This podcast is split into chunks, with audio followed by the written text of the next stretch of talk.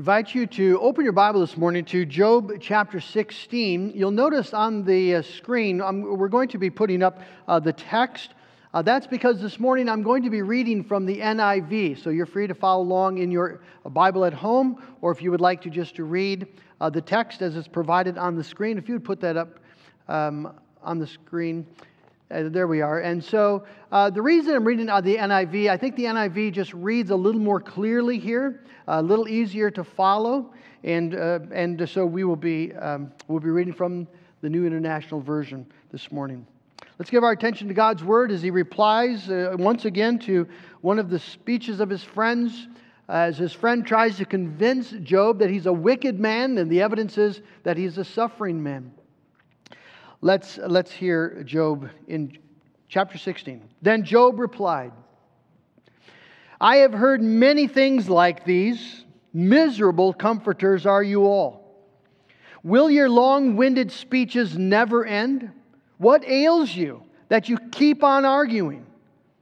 I also could speak like you if you were in my place.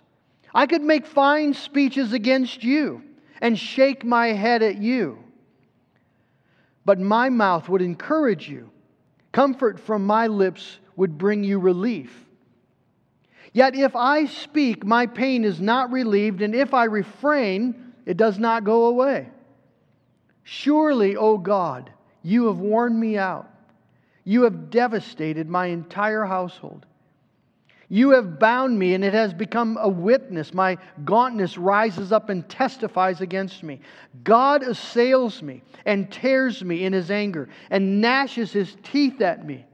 My opponent, in other words, God, fastens on me his piercing eyes. Men open their mouths to jeer at me. They strike my cheek in scorn and unite together against me. God has turned me over to evil men and has thrown me into the clutches of the wicked. All was well with me, but he shattered me. He seized me by the neck and crushed me. He has made me his target. His archers surround me. Without pity, he pierces my kidneys and spills my gall on the ground. Again and again, he bursts upon me. He rushes at me like a warrior. I have sewed sackcloth over my skin and buried my brow in the dust. My face is red with weeping. Deep shadows ring my eyes. Yet my hands have been free of violence, and my prayers pure. O earth, do not cover my blood. May my cry never be laid to rest. Even now, my witness is in heaven, my advocate is on high. My intercessor is my friend as my eyes pour out tears to God. On behalf of a man, he pleads with God as a man pleads for his friend. Let's ask the Lord to bless his word this morning. Father, this is your word, inspired by the Holy Spirit and meant for our instruction to teach and train us in righteousness it's meant to encourage us, to strengthen us. It's meant to save us. And so, Lord, do that today. And we'll give you the thanks in Jesus' name. Amen. In 1901, a long time ago, uh, but a man named Frank Graeff, a pastor, was um, experiencing a time of deep sadness. I believe he had lost uh, some loved ones to death. He was experiencing deep depression. He was going through his own uh, physical pain. And the question that kept coming back to him was Does God care? Does God care? And so he wrote a song, a song that I'm uh, sure most of you have heard. And it asked that question Does Jesus care when my heart is pained too deeply for mirth or song. And as the burdens press and the cares distress and the way grows weary and long, does Jesus care when my way is dark with a nameless dread and fear as the daylight fades into deep night shades? Does he care enough to be near? Does Jesus care when I've tried and failed to resist some temptation strong? When for my deep grief there is no relief, though my tears flow all the night long, does Jesus care when I've said goodbye to the dearest on earth to me? And my sad heart aches till it nearly breaks. Is it aught to him? Does he see? One of the most crucial things for a Christian to know, particularly in times of trial, is that God cares. The God that is in heaven, the God who knows our name, the God who has brought us to this place. We need to know that, that He truly uh, cares and is intervening and interceding for us. Well, that is the stunning discovery that Job makes in chapter 16. He comes in the middle of his crisis to this incredible discovery that he has at the right hand of God an intercessor, a witness, an advocate, a friend, someone who cares for him and uh, will advocate for him, someone who is able to take up his cause and restore him into a reconciled relationship with God. And so we're going to follow along this morning as Job comes to this tremendous a conviction and discovery. Uh, the text in chapter 16 begins with a rebuke. I won't take a long time here because we've seen Job do this before, but he's, he's rebuking his friends. You are miserable comforters, all of you. He's very clear uh, in what he thinks about them.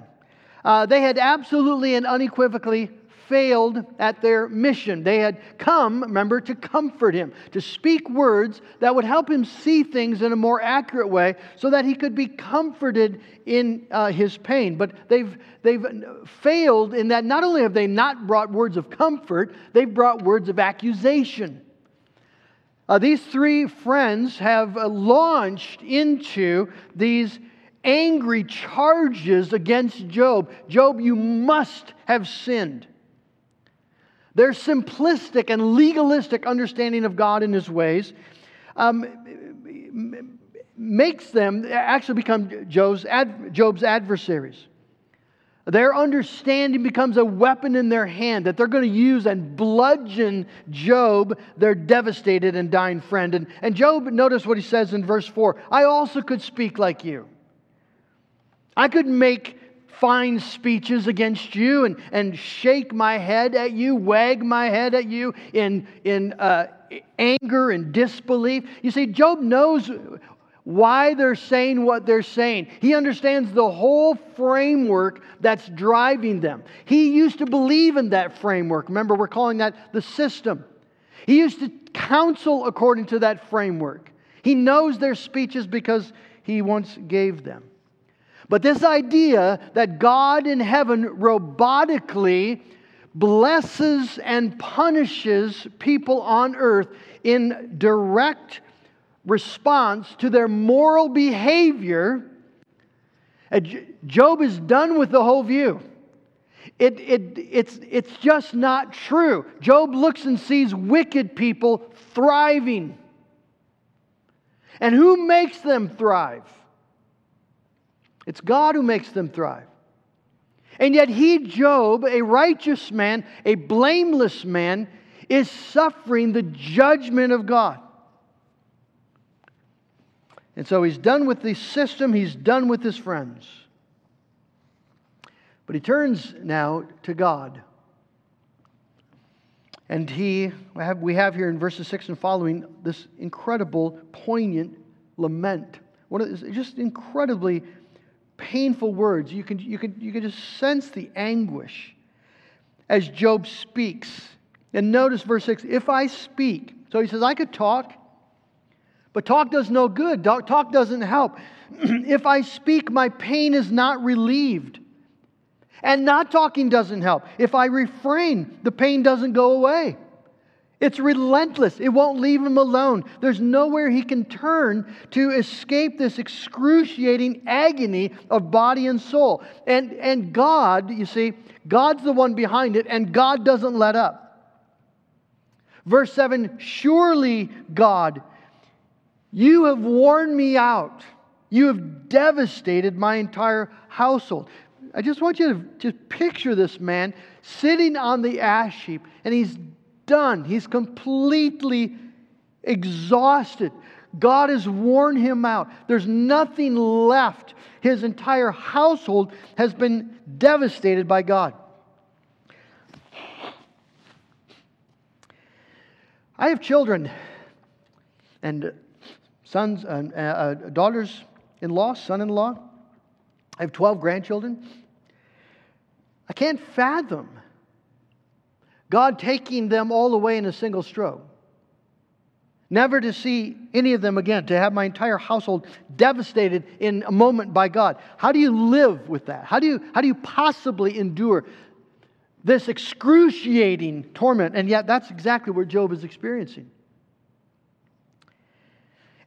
But the deepest agony is, is, is not what, what's happened to his family and to his possessions and to his health. The deepest agony is that God has done this to him.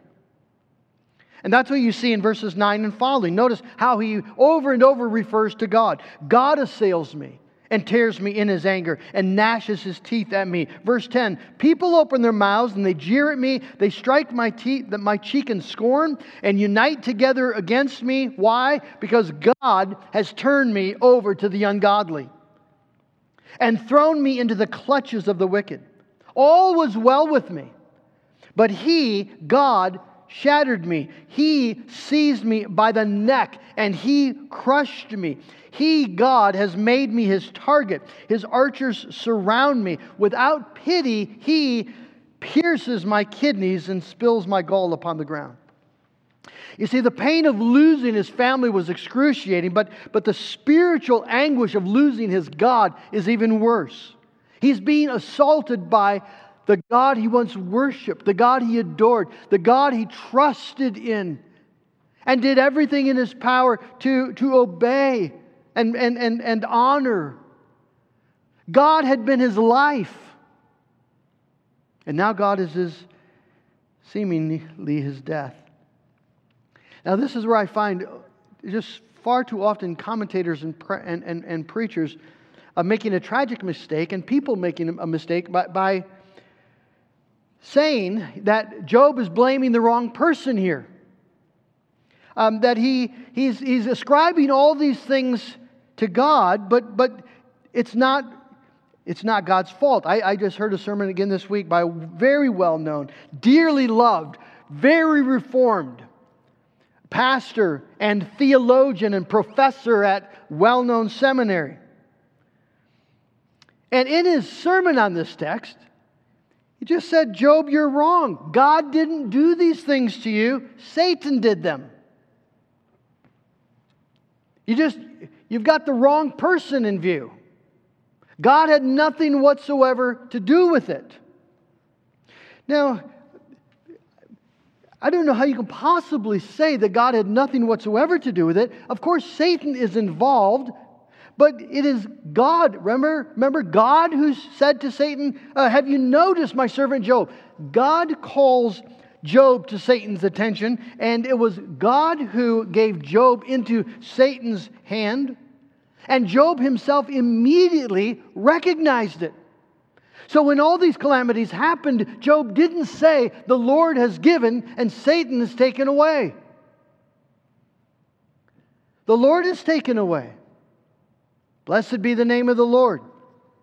We have to stop. If we're going to understand this book, if we're going to see the beauty of it and the profound truth of it, we have to stop trying to get God off the hook when it comes to Job's suffering.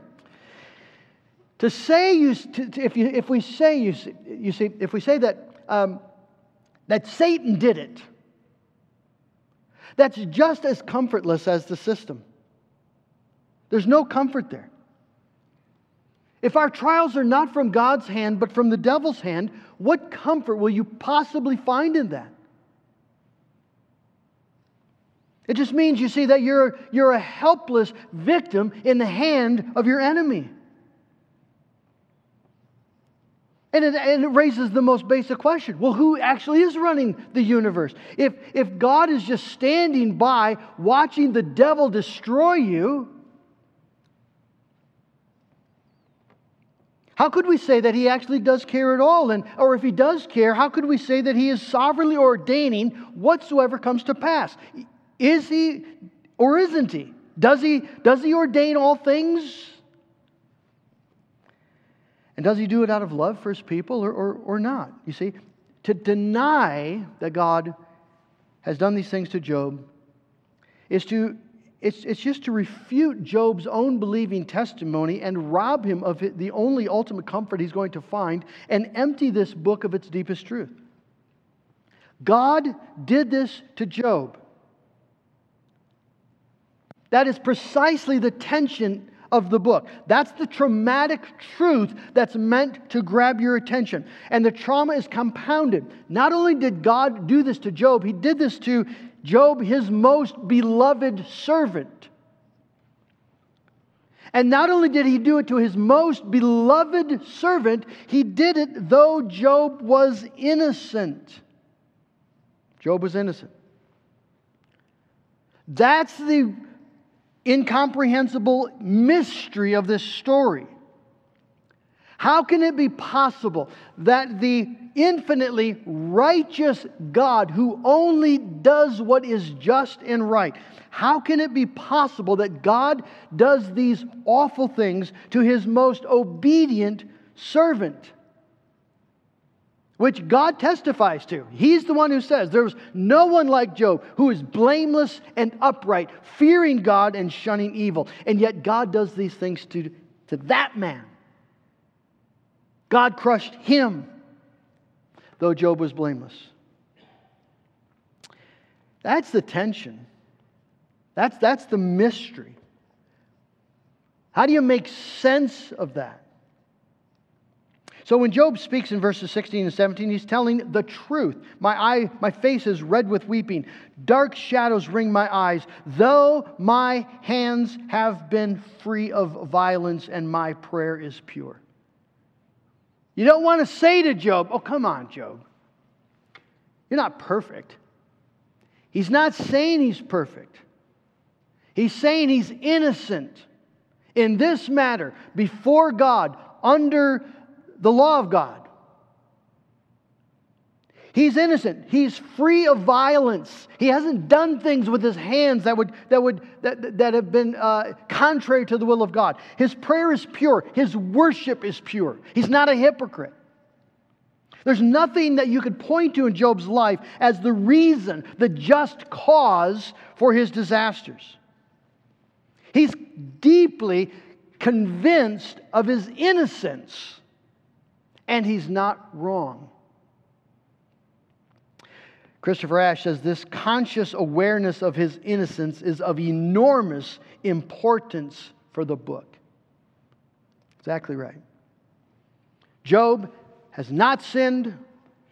Job seems to be suffering the judicial wrath of God, a holy, just God. How are you going to put those things together? How is it not unjust? To every external appearance, it seems that God is treating Job unjustly, unfairly. Now, God will reprimand Job for this when he speaks to him. But before we charge Job, before we blame Job for charging God with wrong, let's just pause and acknowledge that to all appearances, God is wrong. God is free being God, to do all that He pleases. But being a God of infinite justice, God is not free to condemn the innocent. And Job is innocent. And so the facts of the case seem to show demonstrably that this is wrong. And Job, sensing that he is about to die an unjust death at the hand of God, then cries out to the, to the ground to bear witness. Verse 18 Earth, do not cover my blood. May my cry never be laid to rest.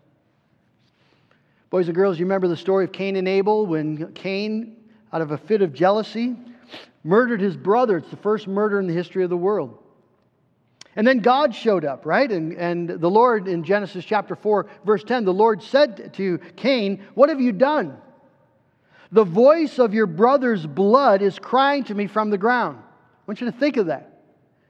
God is saying that shed blood has a voice. Shed blood talks, it speaks, it cries out. And it cries out for justice to God, and God will hear. Think of all the, the murders and all the shed blood in the history of this world, and, and, and God is saying that that shed blood speaks. Injustice needs to be answered, and, and God will hear and God will answer. And Job, you see, is saying to the earth, don't cover it up. Let the blood talk. Let my let the, the blood, let my blood unjustly spilled cry out. To whom? To God. Job wants his case to go forward even when he's in the grave. And to go forward, you see, is to bring this before God. It's amazing how in this, in this book you just see that Job, in the worst moments, in the deepest depth of his suffering, in his conviction that God is doing wrong to him, Job can't help but turn to God. His laments are born of faith. Where else is he going to go? You see, and he's convinced, he's convinced that God is actually just. That whatever is the cause of the occasion, whatever, whatever happened in the heavenlies that brought this about, it will be resolved because God is just. And, and, and as he's wrestling here, he and turns to God, he comes to this new conviction. Verse 19. Even now, my witness is in heaven my advocate is on high. This is something that, that Job discovers. Have you ever just had a discovery of faith where the, there was things that you've been taught maybe since you were a child? Things that you've even would have said you believed. But in a particular moment, often a moment of suffering, maybe a moment of conviction, where the thing, the thing that you always believed suddenly breaks upon you in, in its depth, in its truth. And you see it truly, maybe for the very first time, that God is good, that God is forgiving, that God is holy. Well, Job has this truth just explode in his mind, things that may, he would have said that God is, is all those things. But what, what, what occurs to him by the, by the ministry of the Holy Spirit is a believing conviction that in heaven, in the very presence of God, there is a someone who will intercede for him, an advocate who will argue his case, who will see that justice is performed. And, and this advocate belongs to him. He uses the possessive personal pronoun. It's not an advocate or a witness, it's my advocate, my witness. He belongs to me. He has bound himself to me. Did you see how, in the darkness of Job's experience, when everything around him is gloom and death and despair, when he looks up, suddenly the light breaks through? And he realizes that his life is not defined or determined simply by the things that are happening to him and, and the words his friends are speaking to him, but his life, in some mysterious way, it will be defined and determined by what his advocate is doing at the right hand of God. And Job's grieving soul then embraces two precious truths concerning this one this in, heavenly intercessor. Notice first that his intercessor cares for him in his grief. See what he says in verse 20? My intercessor is my friend as my eyes pour out tears to God. We have a fairly shallow understanding of, the word friend. A friend could be anyone. A friend could be the person that you run into time and time again uh, behind the gas station counter. And you know their name, and we're friends. A friend could be someone online that you've never met. A friend could be, you know, someone that you maybe hang out with. A friend in biblical terms is someone who is bound to you.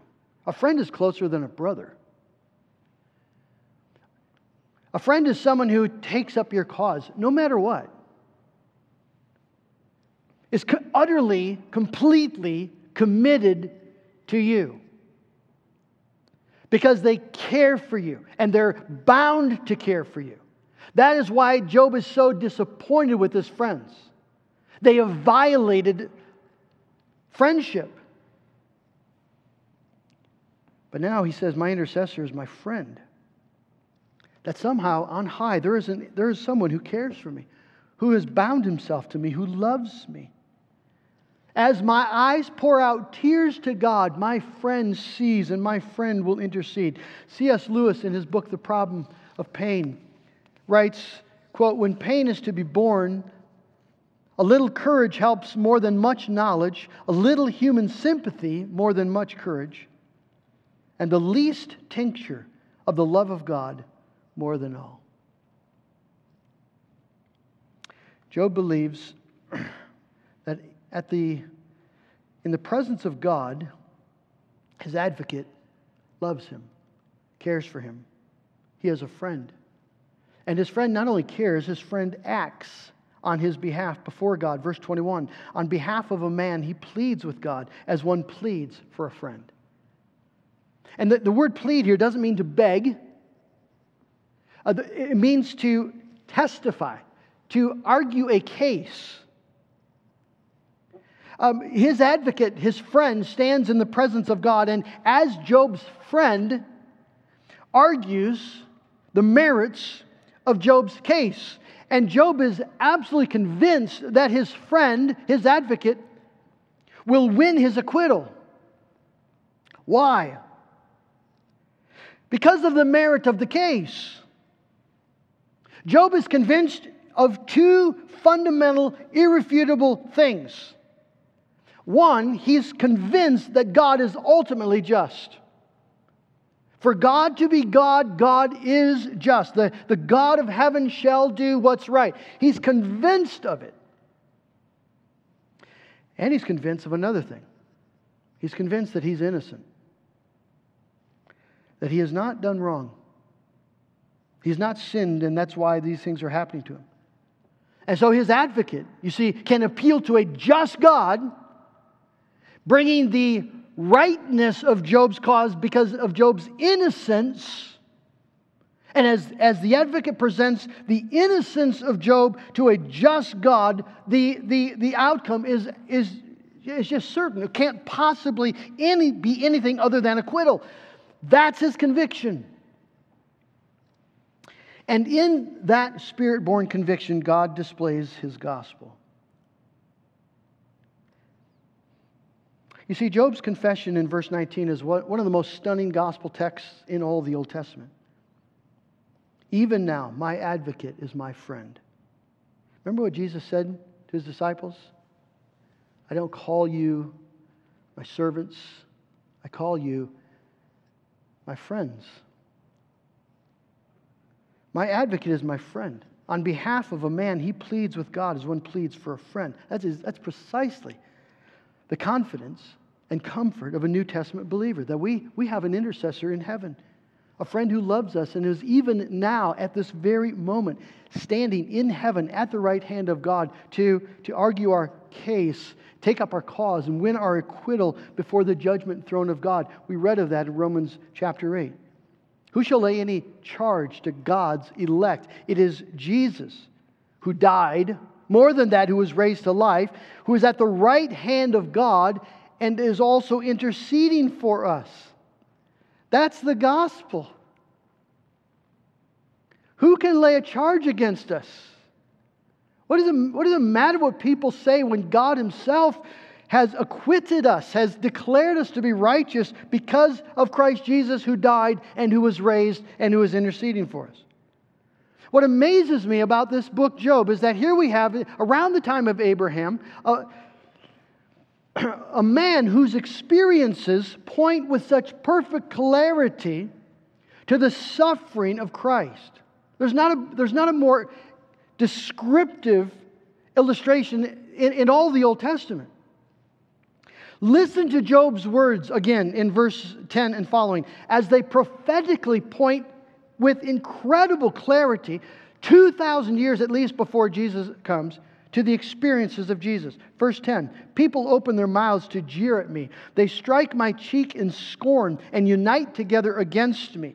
God has turned me over to the ungodly and thrown me into the clutches of the wicked. It's exactly what happened to Jesus. As God hands Jesus over to the ungodly, to, to wicked Ananias and godless Pilate and the jeering soldiers who beat on him. We're told that in Mark 15. They put a purple robe on him, Jesus, and twisted together a crown of thorns and set it on him. And they began to call out to him, Hail, hail, King of the Jews. And you know that they just erupted in laughter, in mockery. And then they would take their fist and they would just beat him in the face. And they'd take the staff and they'd beat him over the head and they'd spit in his face. Hail, King of the Jews.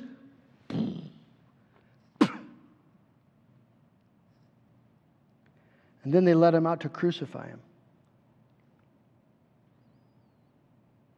Job's testimony, verse 12, is precisely fulfilled in the experience of Christ. All was well with me. But he, God, shattered me. He seized me by the neck and crushed me. Who crushed Jesus?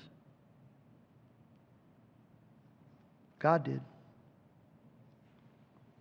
Isaiah 53, verse 9 it was the will of the Lord to crush him. And he has put him to grief, though he had done no violence, and there was no deceit in his mouth. It's almost exactly what Job said. Though I have done no violence, and my prayer is pure. God crushed Jesus, his sinless, spotless son, though he had done no sin. And without pity, God pierced his kidney and spilled his gall upon the ground as the soldiers poked the spear into his side. You see, all this that Job is talking about, probably figuratively, it all literally happened to Jesus, the very Son of God. Never in all the history of the world did it seem more apparent that God was unjust. Never did God seem more unjust that in crushing his own perfectly sinless son, it screams injustice. And yet, the, the astonishing truth is it was not unjust at all because Jesus was crushed, bearing our iniquity, and his blood was shed for our sin. Isaiah 53 He was pierced for our transgressions, He was crushed for our iniquities. Upon him was the chastisement that brought us peace.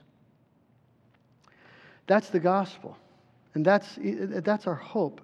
You see, shed blood cries out for justice.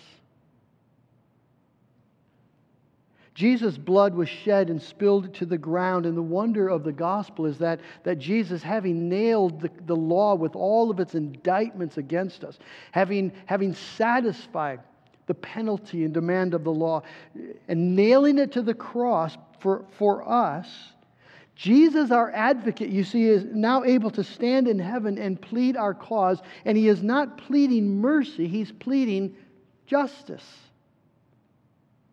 He's pleading justice as he pleads his own righteousness and his own merit for our cause and our case. You see, we said that Job's confidence in his ultimate acquittal was rooted in his conviction that God is just and he was innocent. He's convinced that he's innocent. You see, and the wonder of the gospel is that in Jesus Christ, we can have the same conviction. What Jesus accomplished on the cross, bearing your sin, was the removal of the guilt My sin, oh, the bliss of this glorious thought. My sin, not in part, but the whole, is nailed to the cross, and I bear it no more. That's what he accomplished, friend. The removal of your guilt and, the, the, and then robing you with his righteousness, so that when God justifies you, when you stand, you see, before the, the, the, uh, the heavenly throne, the judgment throne of God, and God says to you, innocent, it's not legal fiction. He's not pretending you're innocent. He is speaking the truth of you in Jesus Christ.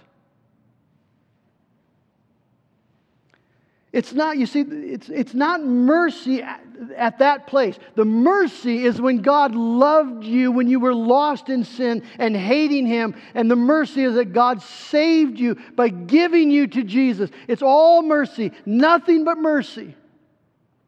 But when you stand before the judgment throne, it's justice. As Jesus Christ says, Father, my blood was shed for him. My blood was shed for her. And justice demands your salvation. That's our assurance. God declares his elect children righteous in Jesus Christ because in Jesus Christ they are. Friends, Jesus did not die to get you off the hook of divine justice.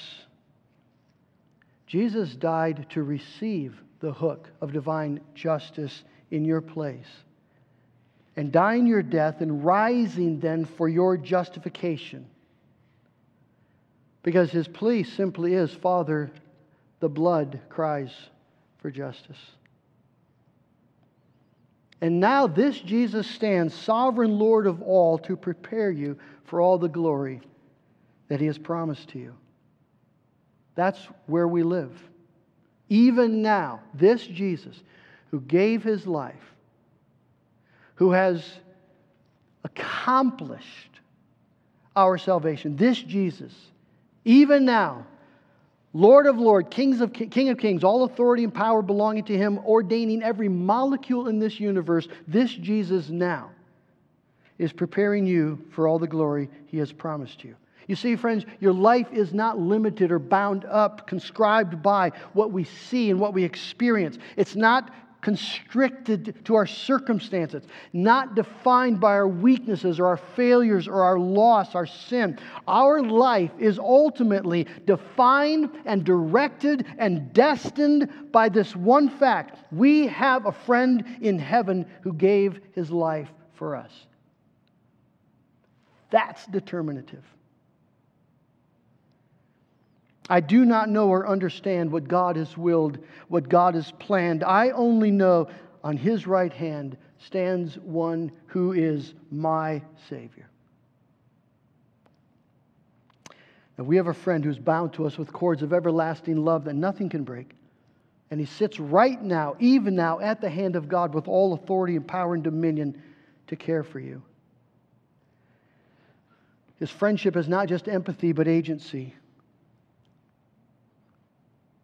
So that the story of your life isn't told primarily in the events and circumstances of your life, but in the love and the grace and the power and the truth of His, his accomplishment and His intercession. And God calls us to just let that truth sink in. Let that truth sink in.